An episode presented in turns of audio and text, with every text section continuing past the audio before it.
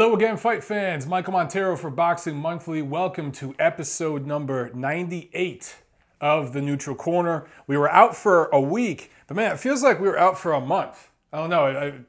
I, am so used to getting in here every Monday and talking boxing. If, if I skip a week, it just feels like an eternity. But um, gone for a week, so we got a lot to catch up on. My family came out to town to visit. If you guys saw the rant video I posted uh, Sunday, then you know I, I talked a little bit about just taking a little vacation.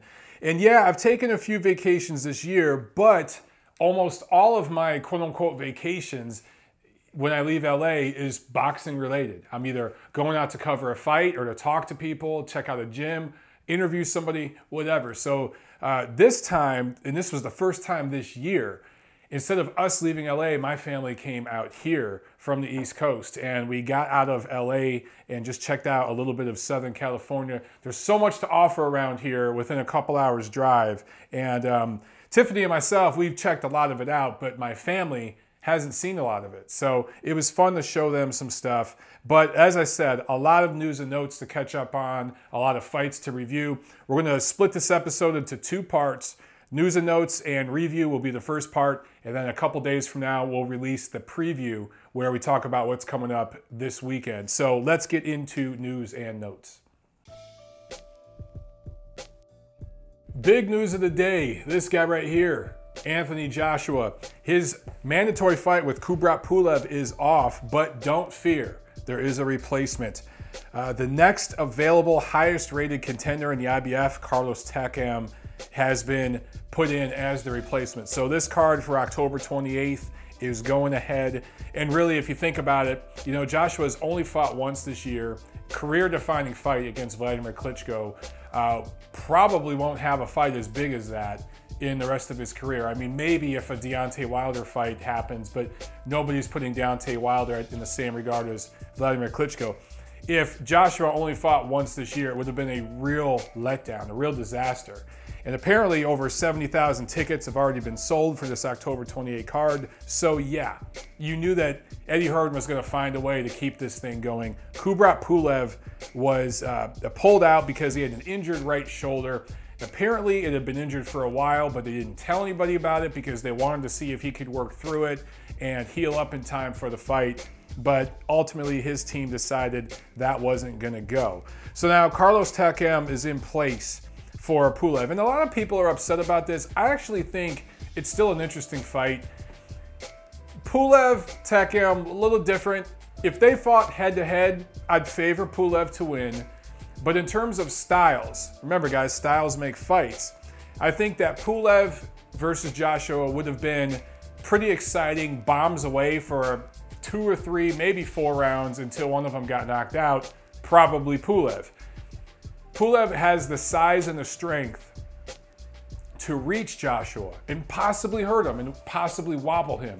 That's what would have made that fight somewhat interesting for me. A lot of people weren't that interested in that fight. I kind of was. I wanted to see what Pulev would bring against Joshua and more importantly, what Joshua would do to a guy like Pulev. But now here with Carlos Takam, who's only about six feet tall, generally about 240 pounds. He's, he's a solid guy, but he's more short and squat for a modern heavyweight. Um, look, he's had a couple of, of good opponents that he's fought. He's come up short in those fights. He fought uh, Alexander Povetkin back in 2014. And I don't know if you guys remember that fight. That was in Moscow. All three judges had that fight even after eight rounds.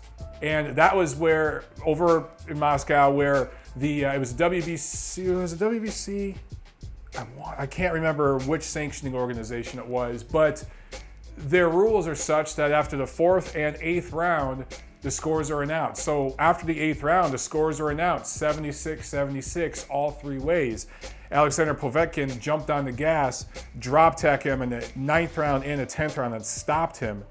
But given everything that's happened with Alexander Povetkin since that time and how different he's looked since he's been on full-time testing regimen with VADA, how he hasn't had a KO since, that loss to Povetkin is somewhat suspect. Now, he's fought, I think um, he fought Joseph Parker last May. Takam did, lost that fight, was competitive, but clearly lost. Uh, he's only fought twice since then, but both of those fights were this year. He fought in January, he fought in June, scored two KOs over nobodies, but at least he's been somewhat active. You compare that to another heavyweight fight that I'll talk about in a second between Deontay Wilder and Bermane Stiverne.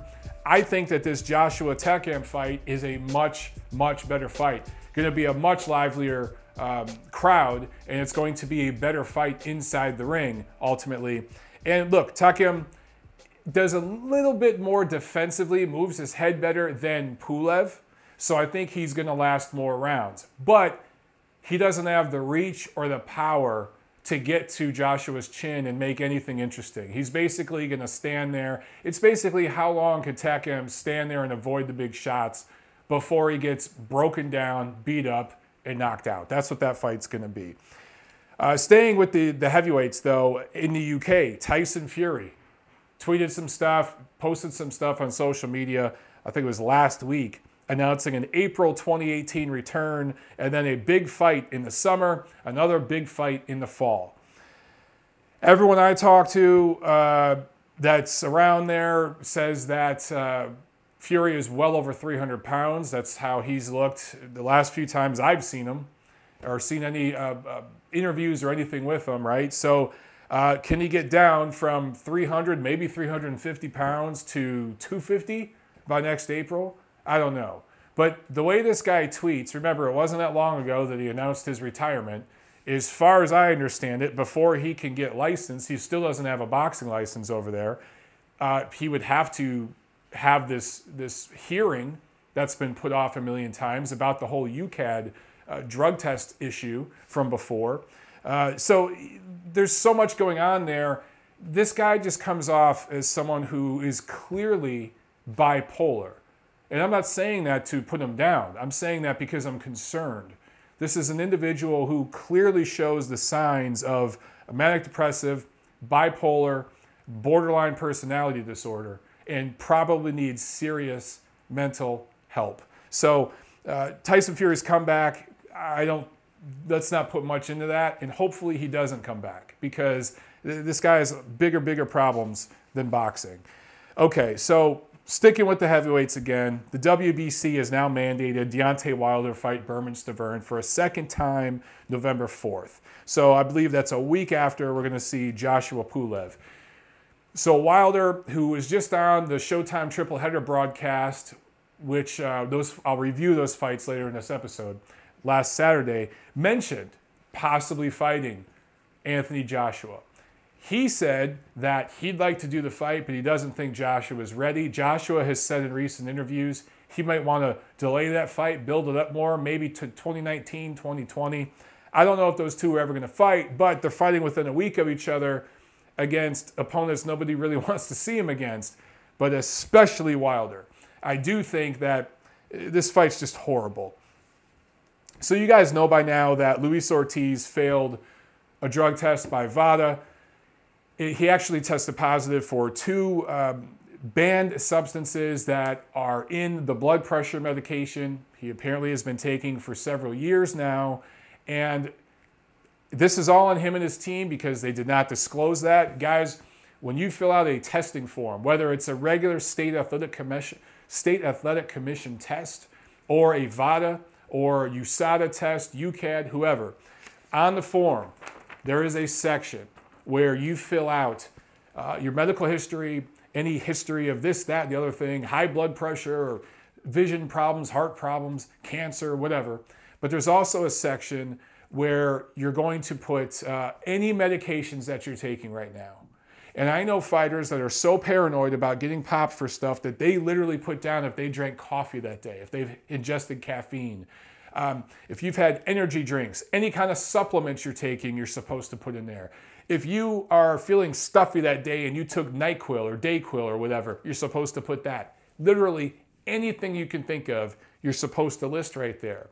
And I find it hard to believe that a professional athlete and his team that have been medically prescribed by a doctor to take blood pressure medication, and apparently there was an incident uh, earlier this year, maybe it was late last year, I think it was earlier this year, according to Ortiz and his people, where he had he wound up in the emergency room at a hospital due to high blood pressure. If you have all those troubles and you're taking these blood pressure medications and you're being tested by VADA and you don't disclose that information and you have a history of failing a test before, it looks really bad.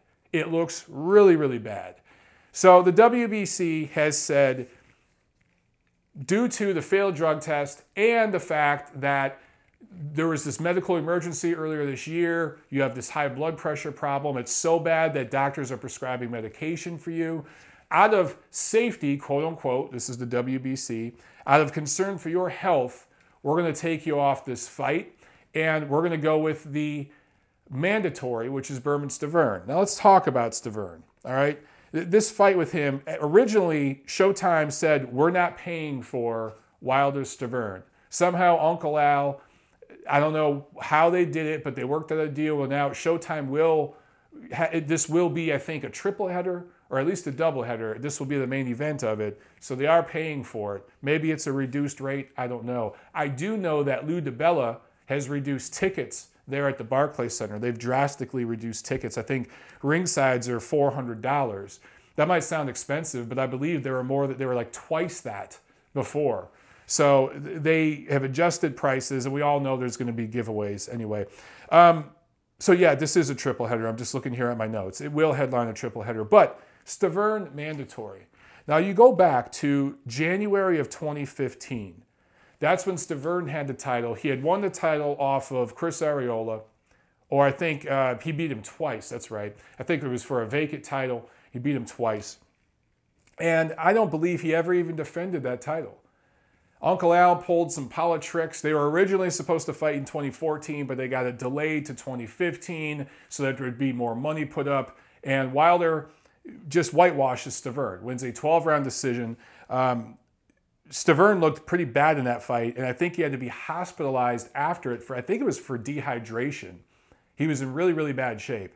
Uh, did not put up a good performance, but Stiverne had not been exactly living a Spartan lifestyle before that fight. Uh, as far as I understand it, he had ballooned to over 300 pounds before he fought Wilder. So uh, wasn't in the, the best shape anyway. Either way, Wilder absolutely dominates, wins all 12 rounds of a fight that was, you know, okay, but it wasn't a great fight. It wasn't bad, but it wasn't great either. Nobody needed to see it again. Since that time, Stiverne has fought once against journeyman Derek Rossi, who is big. He's a big guy, but he's not very skilled not very fast.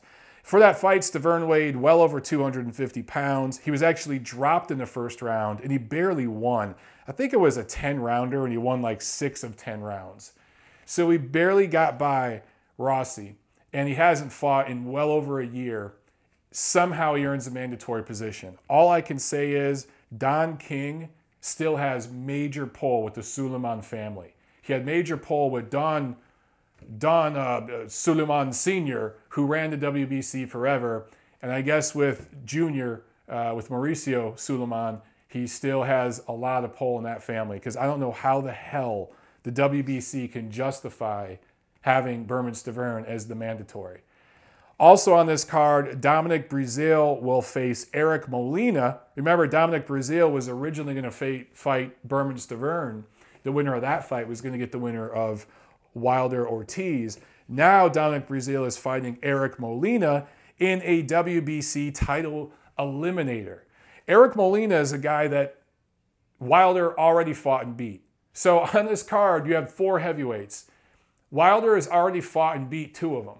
One of them is fighting Wilder again. The other is fighting for an opportunity to fight Wilder again. It's just disgusting. I, I, I just I, I don't understand it. But I do feel Breazeale will beat Eric Molina. I think he should clearly beat him. It's going to be a god awful, sloppy fight to watch, but I think it's going to be fun because both guys are going to land a ton of punches.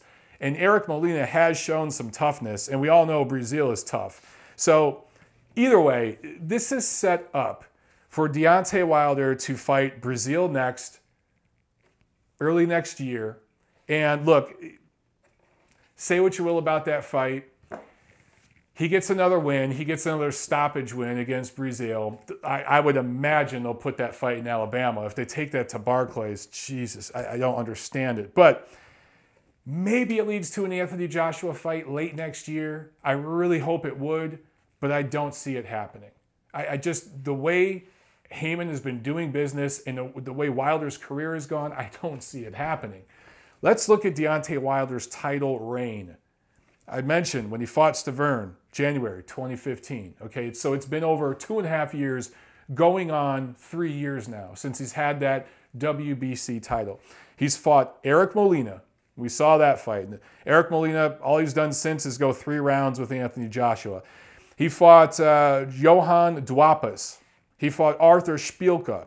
He, thought, he fought Chris Arreola, who's had no fight since. He's basically retired. And he fought Gerald Washington, who most recently lost to Jarrell Miller. Now he's about to fight Bermane Stiverne again. So just a terrible, terrible title reign. And there's really, look, I feel for Deontay Wilder in one respect because he has had some fights lined up with Povetkin and then with Ortiz that didn't happen because of drug testing. You cannot blame Deontay Wilder for that but you can blame Deontay Wilder for everything else. So he's going to whitewash Stiverne again, and then early next year, hopefully it's early next year, but the way the PBC goes about business, he might not fight Breazeale until April, May, June. It should be February, March at the latest, he should fight Stiverne. But hopefully by the end of next year, Wilder fights a top elite level heavyweight. It's about damn time. Let's move on. The WBO has mandated a fight between Billy Joe Saunders and David Lemieux. I love this freaking fight. I love this fight. And I hope that it can be brought to the New York area or to Montreal. I don't see that happening though. I think it's going to go to the UK. So David Lemieux is going to have to stamp that passport and go over there and fight Billy Joe Saunders. Both guys have been talking a lot of trash on Twitter. Uh, Billy Joe Saunders has been talking a lot, and, and so has David Lemieux. But if you remember, the last guy that talked a lot of trash to David Lemieux was Curtis Stevens, and that did not go so well for him. Now, Billy Joe Saunders is better than Curtis Stevens, but is he that much better? Because the difference between Saunders and Stevens, Stevens could actually crack. Saunders can't. Saunders can actually box. Stevens can't. So this is an interesting matchup. I think that if Lemieux comes in with the eye of the tiger, knowing that he's got to stop this guy to win, I, I, think we're in for a treat. Now, they were talking about, uh, well, they have 30 days to reach a deal before it goes to purse bid through the WBO. From that point, they have 90 days to make the fight. So You've seen stuff on social media saying, oh, they're going to fight in December. Guys, that ain't happening. This thing is going to get pushed back to quarter one, 2018, because that's how these things work. There's going to be more network money, more dates, more venue openings. So don't get your hopes up for a Saunders Lemieux fight happening in 2017. It will happen probably around February, March 2018, which, if all these fights that I'm talking about and I have been talking about in recent weeks, start coming together around that time, February, January to March. We're in for a very good quarter one 2018. I hope these things can happen. Um, let's see. The minimum bid for the purse bid will be $200,000. I think that Frank Warren will put up more money than that. Golden Boy Promotions represents David Lemieux. If somehow they could put up more money than that and they could get the fight, it would be brought to Montreal, I think because I think it'd do good business there. But I do think it'll go over to the UK. Uh, Lemieux was hoping for Miguel Cotto. And a lot of people have been mentioning Cotto's name. I'll talk about some, some others in a second. But honestly, this is the best thing that could happen for Lemieux. Uh, Miguel Cotto has a title at 154. There is no way Lemieux could make that weight. He struggles to make 160. He does not live a Spartan lifestyle outside the ring. I told you guys, I've seen Lemieux in Vegas literally an hour after knocking out an opponent, out with his posse on the Las Vegas Strip partying, literally an hour afterwards. So Lemieux is one of those guys that gets in the ring, does his business, and then gets out there and lives his life. So he doesn't live that Spartan lifestyle. It, it's going to be impossible for him to get under 160 pounds. Cotto would have been bad news. This is the best thing that could have happened for him and his best opportunity. And the winner of this fight between Saunders and Lemieux, you got to figure Canelo Golovkin 2 should happen in May. We, we think it should happen around that Cinco de Mayo weekend. The winner of this fight is in the sweepstakes to fight the winner of that fight, depending on how it goes. So good stuff happening in the middleweight division. Uh, sticking with Miguel Cotto, he's fighting Saddam Ali in Madison Square Garden on December 2nd, defending his WBO junior middleweight title.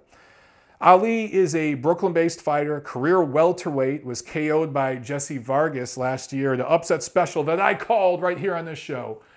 Uh, and now he's going to be moving up to 154 pounds. Look, a lot of you hate this fight. And, and look, I understand. I get it. A lot of you don't like this fight and you're mad at Miguel Cotto. I don't understand why you're mad at Cotto, though. Cotto and Golden Boy Promotions tried to arrange a three fight deal with Mikey Garcia. They, there were some brief talks with Lemieux, but he couldn't get down in weight, so that was a non factor. But they, Mikey Garcia had been calling out Miguel Cotto on social media and in several interviews, and they explored that option. They really did. But Golden Boy Promotions, who has been, they've seen Mikey Garcia screw over top rank in the past. And uh, I'm not here to pick sides between Mikey Garcia and Bob Arum and top rank. I'm just saying Mikey Garcia did walk away from a deal there to get a different deal with someone else. Golden Boy Promotions doesn't exactly get along with Al Haymon, who advises Mikey Garcia, and they don't exactly trust Al Haymon after they got screwed by Richard Schaefer, who was working with Al Haymon and Golden Boy all together at the same time, right? And they've seen Richard Schaefer align himself with Al Haymon uh, for years. So there's a lot of distrust there. And I, I think Golden Boy very reasonably went out to Mikey Garcia's team and said, look, let's do a three fight deal. You're going to fight Jorge Linares first. Then you're going to fight somebody like Lucas Matthysse. Then you're going to fight Miguel Cotto. So you're slowly going to move up in weight. And that third fight will be the cash out fight for you. Then you can go walk, whatever you want to do. And it'll be the cash out fight for us with Miguel Cotto. Second to Canelo Alvarez, Miguel Cotto is the second biggest draw of any fighters Golden Boy Promotions has. And as a matter of fact, Cotto is probably still one of the top draws in the sport because of his name, especially on the East Coast and the New York area. So this really made sense all the way. And it, it look at that would have been three fights everyone wanted to see, right? But Mikey Garcia and his team turned it down. They said they do not want a promoter. And that brings me to a point I wanted to make here. And this is actually a point that Steve Kim has made a lot of times. I've heard him say this. Uh, I've heard uh, several uh, people that I respect and look up to their work say sometimes you got to have a promoter, guys. Yeah, at least when you're building up your career. Look at the biggest fighters in the world right now. Anthony Joshua, he has a promoter. Canelo Alvarez, he has a promoter. Miguel Cotto has a promoter. Gennady Golovkin has a promoter. I could keep going down the list. I'm talking about the biggest box office draws, the guys making the most money per fight, the guys making eight figure paydays or who have made eight figure paydays. Now, there are a few guys who get to a certain level where they can promote themselves. Vladimir Klitschko became one, uh, Floyd Mayweather became one. Those guys are rare, but they didn't get to that point until they had been built up by a promoter in their careers. And for Mikey Garcia to just think he's just going to, I, I don't know, promote himself and get to this point where he wants to be, it doesn't work that way. There's only so many fighters in the PBC universe he can go after, and none of them are big stars. So I'm not saying Jorge Linares, Lucas Matthysse are big stars, but those are big fights that people would like to see. And they build up the profile of Mikey Garcia, and they build up that fight with Miguel Cotto. And when that fight finally would happen, it'd probably be a pay per view and it'd probably be a, a, big blockbuster fight, probably take place in uh, Las Vegas and do good numbers. But now that's all out the window. And Mikey Garcia apparently is going to fight in January, February, but nothing's on the schedule at the time I'm filming this. So he's kind of doing this to himself, man. He's been calling out. And I wouldn't have a problem with him telling Golden Boy to, you know, go screw themselves if he wasn't calling out one of their fighters. He's talked about Jorge Linares. He's talked about Miguel Cotto. He's talked about Vasyl Lomachenko, who's with Top Rank. You think Top Rank is going to do business with Mikey Garcia unless he's willing to sign a two or three fight agreement with them after what happened between the two of them? Get real. So this guy is calling out a bunch of people that politically it's impossible for him to fight. It just looks kind of pathetic. And it's a shame because he's one of the most talented fighters in the world. All right, more upcoming fights. Miguel Berchelt versus Orlando Salido is scheduled for December 9th. That is uh, a WBC 130 pound title fight. That's Berchelt's title. Look, Orlando Salido turned down a career high payday to fight Vasyl Lomachenko again. I've been very critical. He's turned down several fights, but he's fighting a killer, Miguel Berchelt. Maybe he sees something that he thinks he can exploit and he could grab that title, then go after a Lomachenko or something like that and get even more money. I don't know. But I'm going to give him props here because he's fought a lot of tough guys, and Berchelt is no slouch. So props to Salido and props to Berchelt for taking on a rugged veteran that's not going to be an easy night at the office. That will be a fun fight. No doubt uh, HBO will close out the year strong with that one. Uh, Errol Spence is going to fight Lamont Peterson. No venue, no date, no network. I imagine it will probably go to Showtime, but nothing announced because that's just the way Premier Boxing Champions does business. But we do know at some point in January, apparently, Errol Spence is going to fight Lamont Peterson. I do like that fight. Lamont Peterson is the second best uh, fighter so far that Errol Spence will have fought, and he will pose different stylistic challenges than Kell Brook brought forth. But this is a fight that should have happened a couple months ago. It shouldn't be happening next January. So it's a little bit disappointing that Errol Spence will only fight once this year. Look, I talked earlier about Anthony Joshua needing to fight twice this year. It was a career defining year for him. Same thing with Errol Spence. Um, actually, I think Errol Spence fought twice this year, maybe. My bad. Uh, I'm trying to think, did he fight early? Correct me if I'm wrong on that one, guys. It was either late last year or early this year before he fought Kell Brook. But either way, after that Kell Brook win, he needed another fight this year. And it's just a shame that he's not. But at least his next opponent will be a very, very good quality opponent. All right, that's it with the news and notes. Let's review the last two weeks of action from around the world. All right, let's start back two Saturdays ago, October 7th, over in Stuttgart, Germany. It was the World Boxing Super Series Super Middleweight uh, quarterfinals. Chris Eubank KOs Avni Yildirim in the third round. Yildirim hadn't fought anybody in his career, not anybody at that level, and it showed.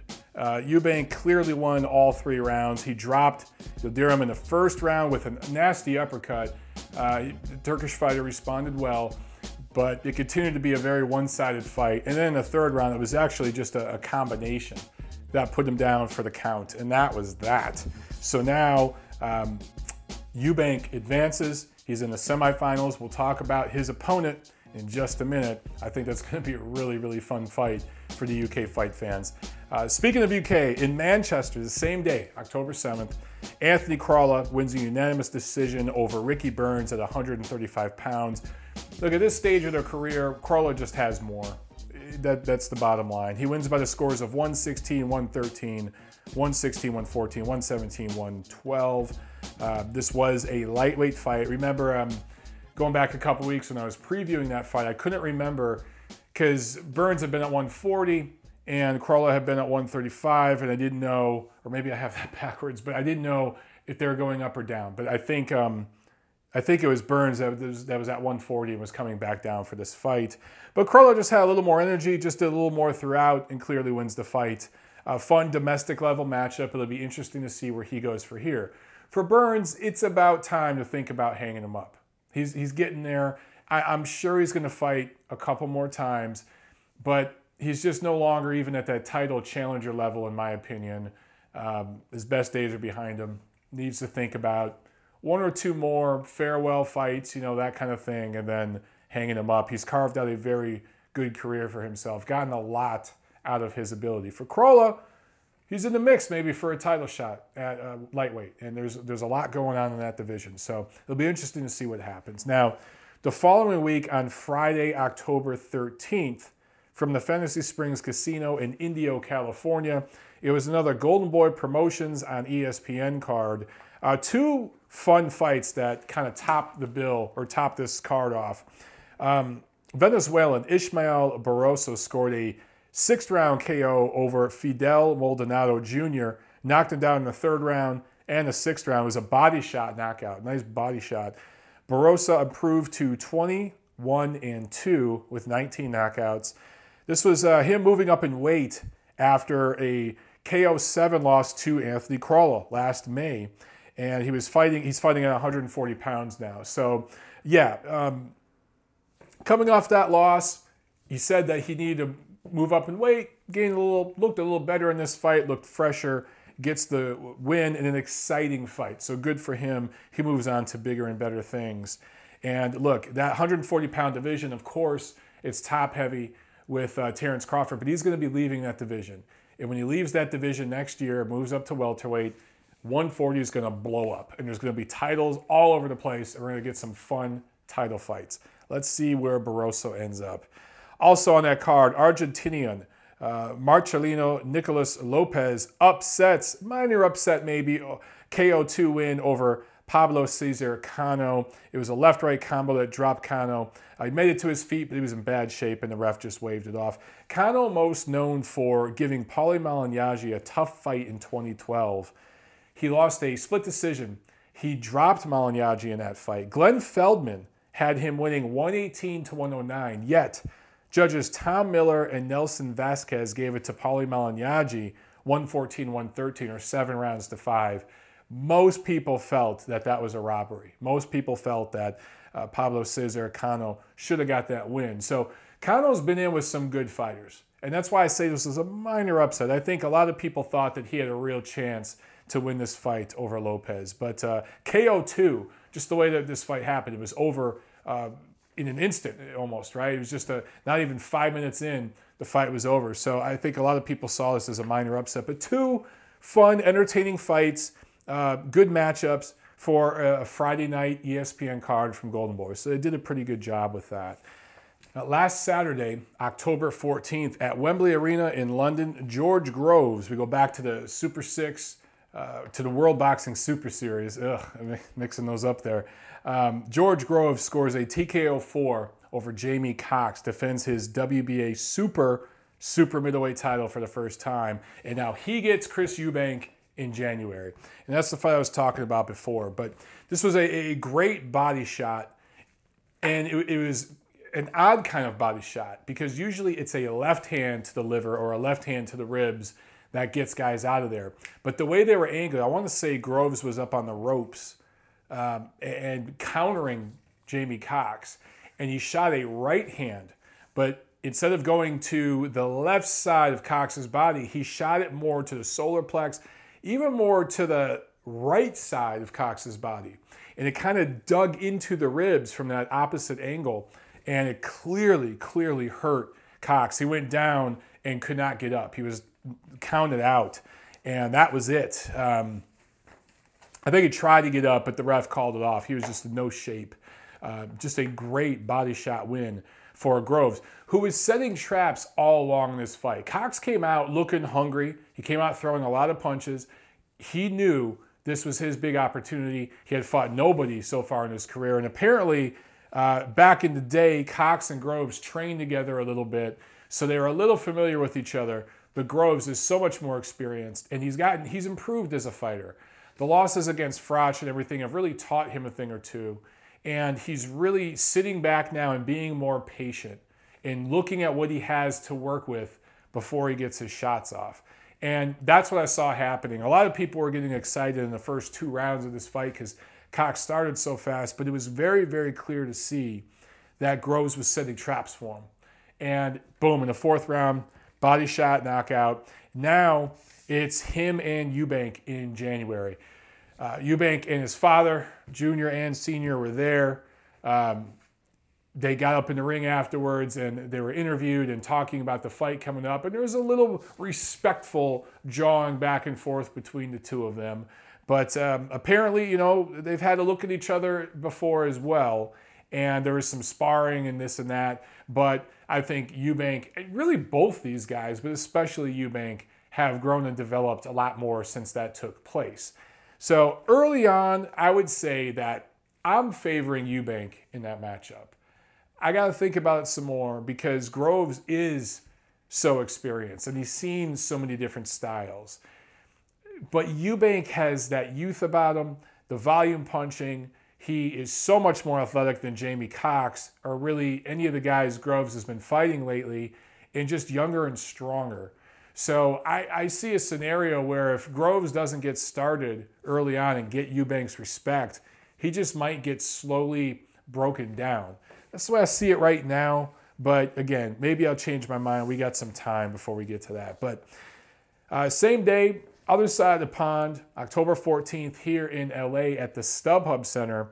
It was PBC on Fox. And look, I, I feel like I'm always having to justify my criticism of Premier Boxing Champions because some of you really get so butthurt over it. But guys, this was a horrible card. It was just a horrible card. And the StubHub Center is renowned among diehard fight fans for being a, almost like a sanctuary. And even when there's only 3,000 people there, 4,000 people there for a smaller event, the crowd is lit. They're screaming, they're happy, they're excited because they're seeing great stuff there. This was Abner Mares and Leo Santa Cruz, two guys who should have been fighting each other really a couple months ago. And they were originally supposed to fight, I want to say it was back in August at Staples Center. Maybe it was September, but I think it was August. And it kept getting delayed. I'll talk more about that in a second, why that happened. But ultimately, they ended up being in these showcase matchups in front of a very sparse crowd. I, I haven't seen what the crowd was announced at, but all the way up until the sun went down just before the main event, so it was really hard to see during the main event how empty the place was. But during the Mares fight, which was the co-main, that place was empty, man. It looked like there was a couple thousand people there. And look, I talked about Jorge Linares versus Luke Campbell. The, the last fight that I covered live, there was a Golden Boy card where there was two or three thousand people there. The difference was that with that fight is people paid, and it was a pretty lively crowd. Uh, for this one, I don't know, man. I, Leo Santa Cruz does have a lot of fans, and a lot of his friends and family were there. He, I know for a fact he got several hundred tickets to give to friends and family and stuff. So um, they made it pretty fun and exciting, I think, for some of the people there. But all right, let's talk about the actual fights. Abner Mares scores a technical decision uh, in the 10th round over Andres Gutierrez. The fight was stopped due to a cut. For the record, Abner Mares wanted the Leo Santa Cruz rematch, and he wanted it this summer and he wanted it at a big venue like Staples Center, or even if it was going to go to a place like StubHub or the Forum, whatever, he wanted that fight. Leo Santa Cruz and his father wanted a tune-up fight, and that's why it didn't happen. So don't be mad at Abner Mares for going out and doing what he had to do. Uh, you, know, you just can't blame this on him. So this was the first defense of Mares' WBA regular featherweight title because we love the WBA and their multiple titles. Now, in the main event, Leo Santa Cruz scores an eighth round stoppage over Chris Avalos. Avalos has been stopped multiple times, but always stopped on his feet. He's only been dropped once, I think, in his whole career, maybe twice. Doesn't get dropped a lot. So he does have a good chin, even though he gets stopped. This was Santa Cruz's first defense of his WBA super featherweight title. So yeah, he wanted the tune-up. His apparently his father wanted the tune-up. So this was a chance for Santa Cruz and Mares to basically get paid, and for Santa Cruz to fight in front of a lot of his friends who drove out from the Inland Empire to come and hang out and party. That's basically what it was. I saw a bunch of people in the crowd that, you know, on the TV side of the crowd, that's usually reserved for people paying hundreds, if not thousands of dollars for those ringside seats. And yeah, there's a row of them there. It's usually reserved for family, friends, and other fighters and stuff. It was just full of a bunch of friends. Because I know a lot of the people that were over there partying and stuff. It's kind of interesting to see. You know, for Leo Santa Cruz, I like him. Um, he's a good fighter. I think he has underrated skills. He's a good person. His family are wonderful people. They're really nice. But he kind of screwed over Carl Frampton. They kind of had a gentleman's agreement that, hey, you know, remember, Carl Frampton won the first fight and came back to America to Las Vegas, which was basically an offshoot of LA, basically came to Santa Cruz's backyard for the rematch under the gentleman's agreement that the rubber match would be over uh, in, in Frampton's backyard.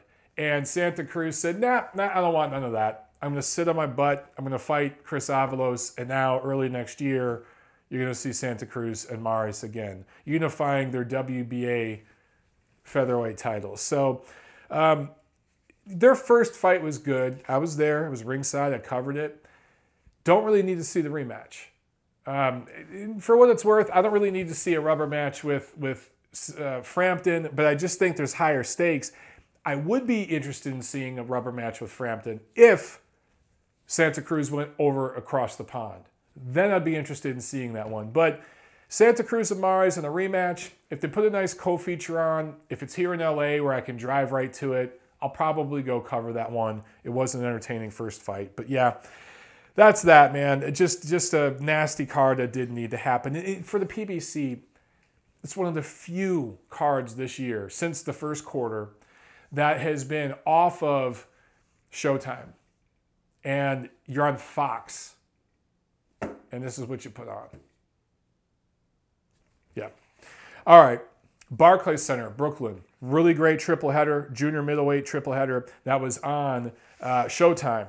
Let's get right into it, man. Jarrett Hurd scores a retirement, 10th round retirement win over Austin Trout, defends his IBF title for the first time. Trout started great, like we thought he would. He started even better than we probably thought he would. He had a great start, uh, was ahead halfway through this fight. A lot of people, most people had it four rounds to two for Trout after six rounds. Some people had it five rounds to one. Maybe a few of you had it three rounds apiece, but I think that Trout was clearly ahead halfway through. The difference was every shot Hurd landed pushed Trout back. And I tweeted about that. Every shot Trout landed, it may have stopped Hurd in his tracks, but it never pushed him back. And you could just see the difference in size and strength. I have no idea how Jarrett Hurd makes 154 pounds. It's not going to be long before this guy's in the middleweight division, which is going to make the middleweight division even more fun. But for right now, he's kind of a weight bully. Kind of reminds me of Julio Cesar Chavez Jr. when he was at middleweight, just fighting guys that were so much smaller than him. He could just eat every punch they threw. And even if he wasn't coming back with the most fundamentally sound repertoire offensively himself, he'd eventually wear him down and get him out of there. And that's what this was. He became the first man to stop Austin Trout. Hurd's size and power were just obvious throughout. Um, look, Jarrett Hurd is very limited. His footwork is, is bad, it's sloppy. His jab is at times non existent. He started throwing it more in the sixth, seventh, eighth round, you know, going into the later rounds of the fight. He has very little head movement. He could do a lot better with a lot of that stuff. This year, 2017, he's fought nine rounds against Tony Harrison and 10 rounds against Austin Trout, right? 19 rounds against two good, fundamentally sound fighters who don't hit very hard and who tire out later in fights. He arguably lost eight or nine of those rounds, though, against those two. And he was able to come back in those fights because of his size, his power, his strength. What happens when he fights a guy who can really crack? What happens when he fights a guy like Charlo? That will be interesting. Uh, let's give a little appreciation to Austin Trout here. This guy has fought Canelo Alvarez, Miguel Cotto, Erislandy Lara, Charlo, Jermel, Jer, one other Charlos, I can't remember which one, and now Hurd. He's fought some really good fighters, and he's always been competitive. He's always given an honest effort. I hate that he sat in the shell for so long and kind of sat in in a, a, just in the middle of nowhere, just floating in, in between the fight. I think it was with Lara and Charlo. There was a couple years there where he just didn't fight anybody of note and was being kind of wasted. His best years were kind of wasted. But he got out there in, in a fight where Uh, he was you know, picked to lose, and he gave an honest effort. I think that Trout and fighters like him, who always give an honest effort and are always competitive and, and try their hardest, uh, we need more of them in boxing. I saw a lot of people dissing Trout on Twitter and stuff like that after this fight and making fun of his swelled up eye, and some people saying he quit on his stool. That's not what happened, by the way. The doctor stopped it. Multiple times, the ref asked Trout if he wanted to continue, and he said he wanted to. He didn't quit, guys. The ref stopped it. And it was the right thing to do. Trout had no business being in there after the 10th round. He was getting beaten down. But um, why, why are you making fun of this dude? We need more guys like him in boxing. Not everyone can be a, a, dominant elite level world champion. You need that guy who's willing to go in there and take challenges and fight a young gun like Jarrett Hurd at this stage of their career to, to find out if Jarrett Hurd is for real or not. So we need more Austin Trouts. Why diss him? I, I just don't get it. All right, now in the second fight, Jermell Charlo scores a first round knockout over Erickson Lubin, defends his WBC title for the second time. They were both swooping in together. Um, actually, it was more Charlo diving in, and Charlo is a, a righty, so and Lubin's a lefty. So Lubin was here, and he kind of ducked down with his head. I think it was uh, Charlo shot a left hand, came came in with a jab and missed it, but when Lubin bent down, he bent he, he broke so many laws, so many fundamental rules that you're not supposed to break in boxing. He put his head down, he dropped his right arm, not just the right hand, the whole right arm. He bent over at the waist and he closed his damn eyes. So when Charlo saw that, he was coming in straight for a right hand. He said, Whoa, wait a second. He knew that he was just going to hit the top of his head. He adjusted that shot to like kind of a half hook, half uppercut, what we call a 45 and put it right into Lubin's chin. And Lubin never saw it coming. It was in completely wrong position and was done. He tried to get up. You could see his arms and legs going. He, he was trying to get up, but he was so badly concussed and knocked out, he couldn't do it. And that was it. And what looked like it could be a really interesting fight um, was done in a flash. Now, Lubin's only 22 years old he clearly wasn't ready for this fight. And I've seen a lot of you guys talking about that. But it's funny how boxing fans are because it just seems like if this fight didn't happen and Lubin sat on the shelf and kept fighting nobodies because he's really fought nobodies, a lot of you guys would be saying, oh, he's just another protected fighter. He don't want to fight nobody. Here it is. He's only 22. He's not ready for this challenge, but he takes a big challenge he gets knocked out, and now you guys are saying, "Oh, his people let him down. He was too young for, too not ready for that challenge." Guys, which one do you want? You can't have it both ways. Now, for me, somewhere in the middle on this. you know me, middle ground Montero, always going right down the middle. Uh, he had fought nobodies, nobodies, and then he moves up to Charlo. Maybe before Charlo, he should have fought a top 10, top 15 rated junior middleweight, then fought Charlo. I love the fact that this 22 year old kid went right at probably the best fight, not, not even probably, I'm going to say it right now, the best fighter in the division. He went right at him. I love that. We need more of that in boxing, particularly in the PBC in American boxing. We need more of that. But his team should have said, pump the brakes, Let's do it early next year. Let's close out the year with one fight against a top 10 rated guy just to get you over the hump, just to get you a few more rounds in with an experienced veteran, even if it was Avanes Martirosyan, somebody like that, Martirosyan, a guy who's going to do just enough to lose against you because that's what Martirosyan does, and then go to Charlo early next year. That's where I sit with it somewhere in the middle, okay? But I, I do love the fact that he wanted to go and fight this guy. Look, both Charlos have really developed. They're working with separate trainers right now, but that gym, they got some good things happening there. Uh, I know that they're working with Errol Spence. And I'm telling you guys, that scene down there in Texas, that's a building, growing boxing scene. It's not going to become the next LA. LA is still king. But what they're doing down there in Texas, they're building up some real prospects into contenders and now into champions. I like what I see from Errol Spence. I like what I see from both Charlos. Those three guys are the future, and they're going to keep building more fighters down there in Texas. Um, okay, a lot of you guys have talked about the Charlos playing the bad guy role, not liking it. I understand. And there was a brawl between the camps.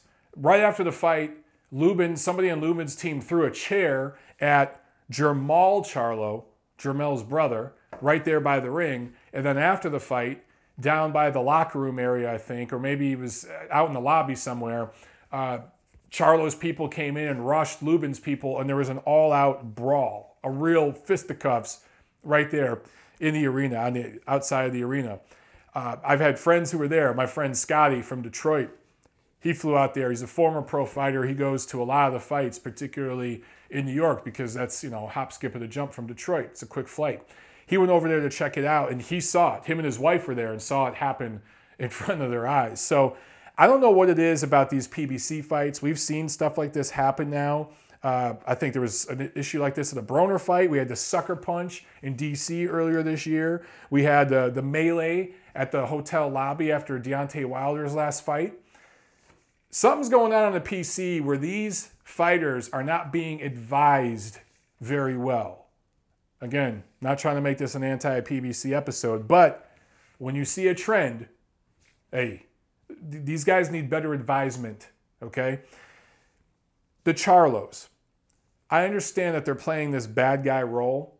I understand that a lot of people want to make comparisons to, let's say, somebody like Adrian Broner.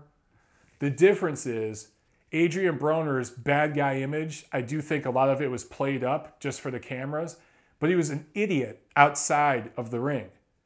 It affected his training. He blew up in weight. It, he's got a million kids by a million different women. He's got a rap sheet. The Charlos play this bad guy role, and they're pricks. They're arrogant pricks to everyone. And they kind of play this us versus the world thing. Some people like it, some people hate it. But here's the thing love it or hate it, it hasn't affected their boxing. From all accounts I've received, these guys work their butts off in the gym. They continue to improve. So far, hasn't affected their life outside the boxing ring, hasn't affected their life inside the boxing ring, not to an extent where it's costing them their career or anything, like Broner or so many other fighters. So at this point, I really don't give a damn. Let them play the bad guy role. Let them be complete jerk offs. If their fights are exciting and they keep drilling dudes like this and they keep improving, whatever, man. We need villains in boxing. And a lot of times the villain role is played up. I don't think these guys are playing. That's just how they are. They're just those kind of people. Now, in the quote unquote main event, and I have to quote unquote it because it was horrible, Erislandy Lara wins a unanimous decision over in 12, all 12 rounds over Terrell Gausha, defends his WBA title for the fifth time. As soon as this fight began, actually right before it began, people left the arena. And I'm not just saying a couple, I'm saying over a thousand left the arena. And a lot of you tweeted pictures and videos of it, but it was also evident watching it through the TV because the crowd was dead silent. In fact, there were people counting down at the end of each round. And during the last round, people were counting down and applauding when the fight was over. That's how many people disliked this fight. Crazy, man. Gausha gets dropped in the fourth round, and Lara goes on to win this whitewash decision. Why even read the scorecards? Let's talk about Erislandy Lara for a second. Look, people make comparisons to Guillermo Rigondeaux, and I think that's justified. But then they make comparisons to other fighters, other quote unquote boring fighters like Floyd Mayweather, Bernard Hopkins, Vladimir Klitschko. How do those comparisons hold up? I don't think they do.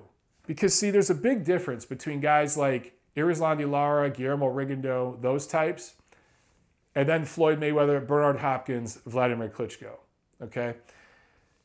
Mayweather, Hopkins, Klitschko, cleaned out of well mayweather didn't clean out a division let's stick with hopkins and klitschko because i think they're actually very comparable for their accomplishments and everything they both cleaned out divisions hopkins got more signature opponents obviously than klitschko but uh, klitschko fought often enough to where he unified titles and he occasionally got guys out of there and he fought the best available competition that was willing to get in the ring with him, and he built a brand.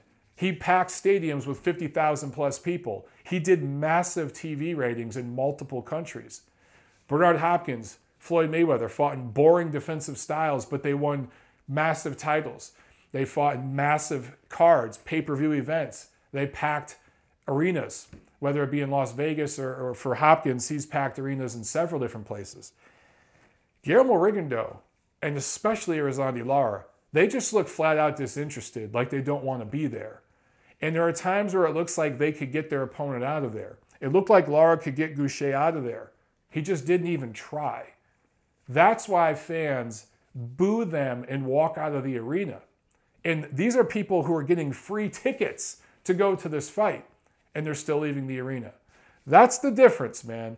So you could be a boring, dull, defensive minded fighter and still accomplish great things in this sport and be a dominant champion that is seen as an all time great. Floyd Mayweather, Bernard Hopkins, Vladimir Klitschko. Or you could be a defensive minded, boring fighter that doesn't do those things and just squeaks by, just barely does enough in your career to make a little bit of money. That's going to be a, that's going to be Guillermo Rigondeaux, and that's going to be Erislandy Lara. So hopefully we see the winners of these three fights fight each other. Uncle L's had the titles at 154 long enough. It's about time these guys unify.